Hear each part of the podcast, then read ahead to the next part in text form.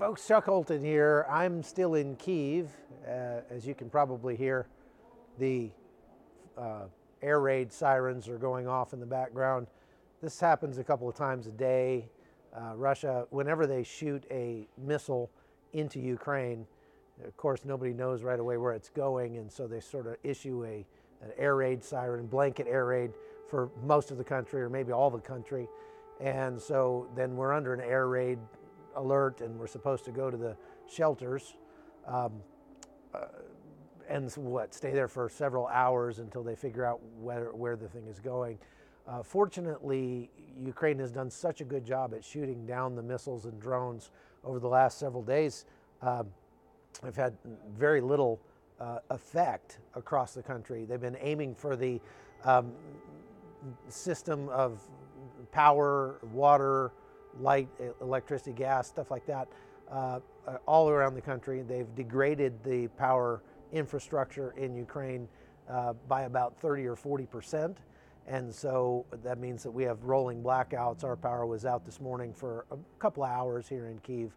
Um, it's not much of an inconvenience, and people are working very hard to uh, sort of back off on their power usage. I know we are uh, at sort of give the Ukrainian uh, teams that are trying to fix the power infrastructure uh, the chance to you know fix things and uh, get them back up and running.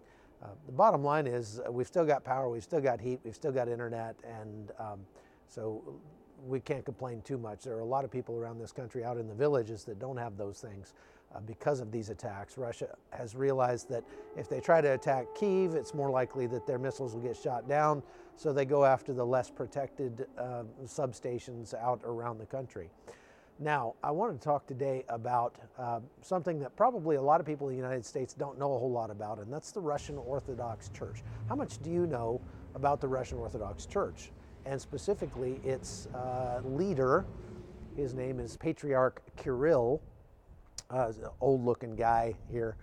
And we, we hear about him in the news from time to time. Uh, recently, most recently, he's made the news because as Russia has uh, started this conscription process of drafting up to, well, they say up to 300,000 troops. It's probably more like a million. Uh, the first time since World War II that they've done that for a war. Uh, they did do uh, conscription for uh, the Chernobyl disaster. Um, and it's same same kind of thing. Then they sent uh, thousands of young men to their deaths. Here, uh, it seems like from what we're hearing out of Russia, that the average life expectancy of one of these kids that gets called up in Russia is uh, just over a week. Once he gets inside Ukraine, he's dead within a week. Uh, that's really sad, and that means the body bags are really piling up inside Russia right now. Uh, as a matter of fact, yesterday they had almost 500 Russians killed in one day.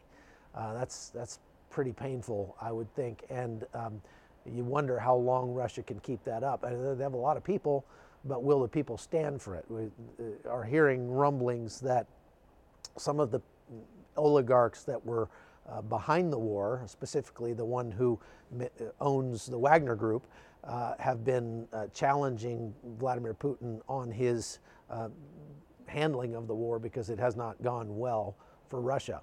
When it comes to their tanks, it looks like they've lost about a half of their total tank, uh, active tank force that they had before the war.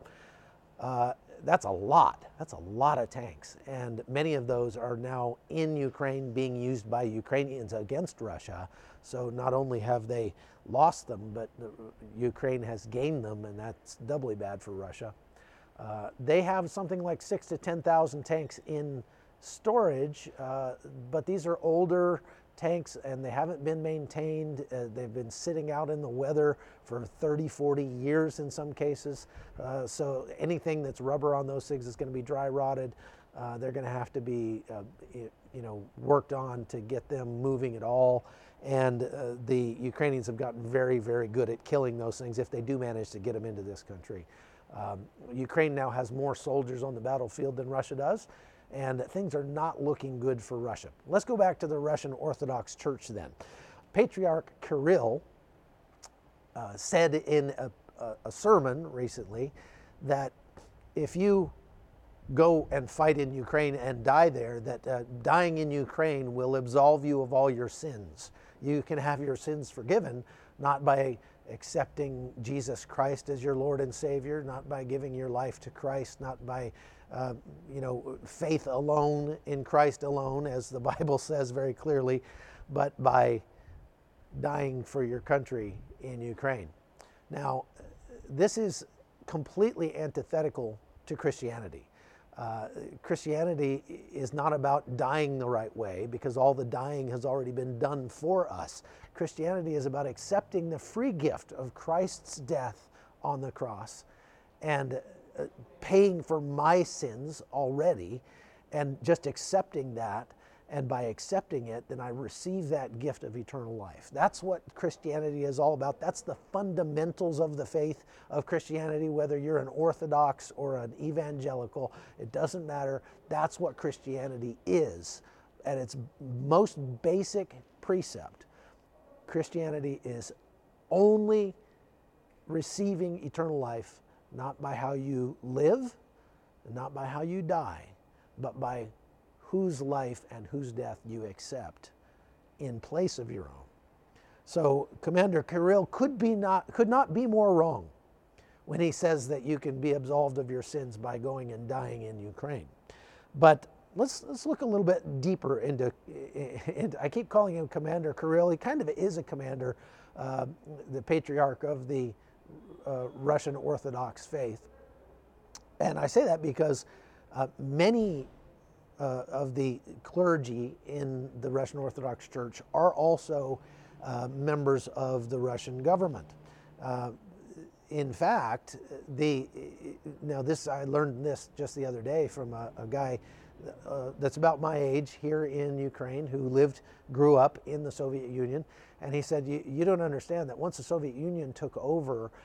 All of the church's uh, clergy were replaced by KGB, and so the clergy, the people who were hearing your confessions or were giving your uh, sacraments or were, were uh, you know, whatever, doing the things that the, the clergy does in the church, those people reported directly to the government. They were all members of the KGB. Well, that has not changed inside Russia. And uh, Patriarch Kirill is, was a KGB agent and is still an asset of the Russian government, specifically reporting to Vladimir Putin.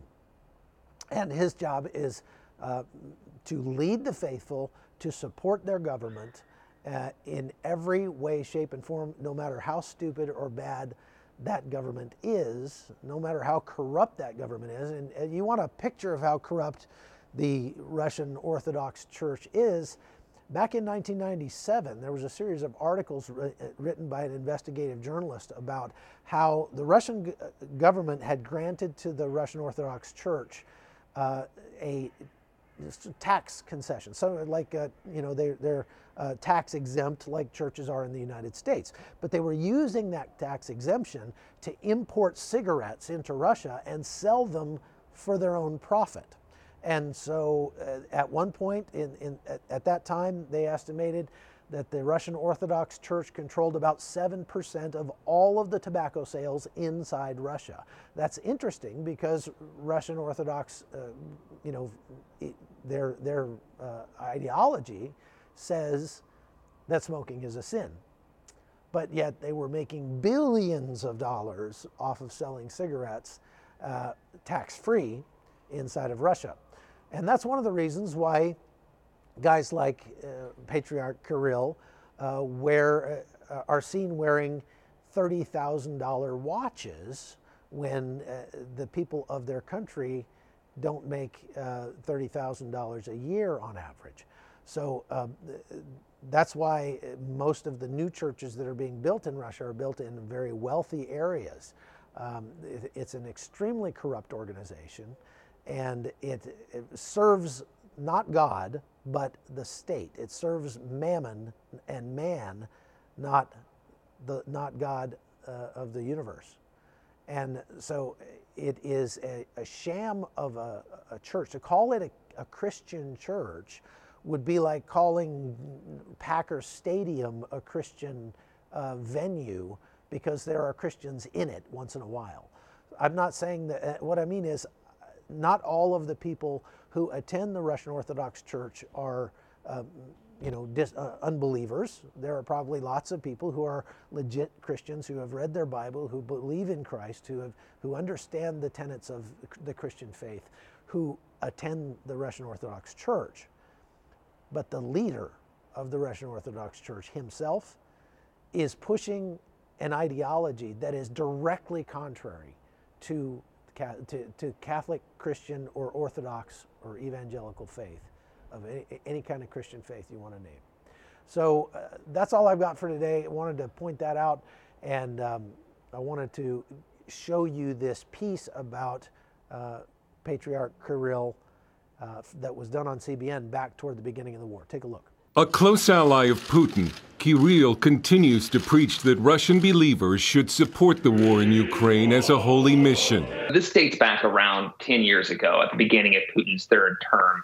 Patriarch Kirill, the head of the Russian Orthodox Church, um, began working in tandem with Putin, kind of having the Russian Orthodox Church operate as a form of soft power for Putin in the region.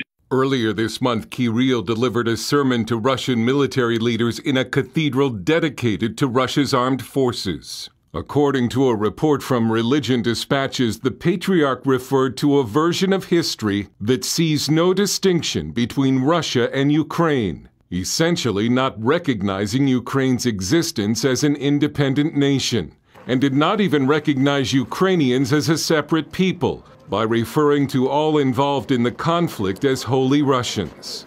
Kirill has preached that it is God's truth that the people of Russia, Ukraine, and Belarus should be reunited as one spiritual people. This is Putin's doctrine of Ruski Mir, or Russian world, which holds that ancient Russia must be reunited and Moscow has the right to dominate its neighbors. Kirill started preaching a ideology, this idea of a Russian world, or particularly a holy Rus, this sort of transnational Russian sphere of civilization that included Russia, Ukraine, Belarus, and some other parts of Eastern Europe. Um, and where the idea would be that Moscow was the political center, and while Vladimir Putin was a Soviet KGB agent, records from the Cold War revealed Patriarch Kirill was a KGB spy during Soviet times.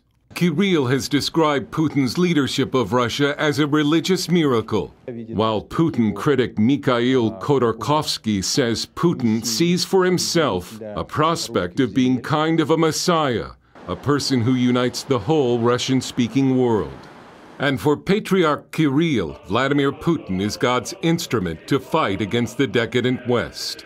Dale Hurd, CBN News. All right, folks, thanks for watching. Thanks for listening. I'm Chuck Holton. We'll see you next time. Go to chuckholton.locals.com if you want to support us. Bye.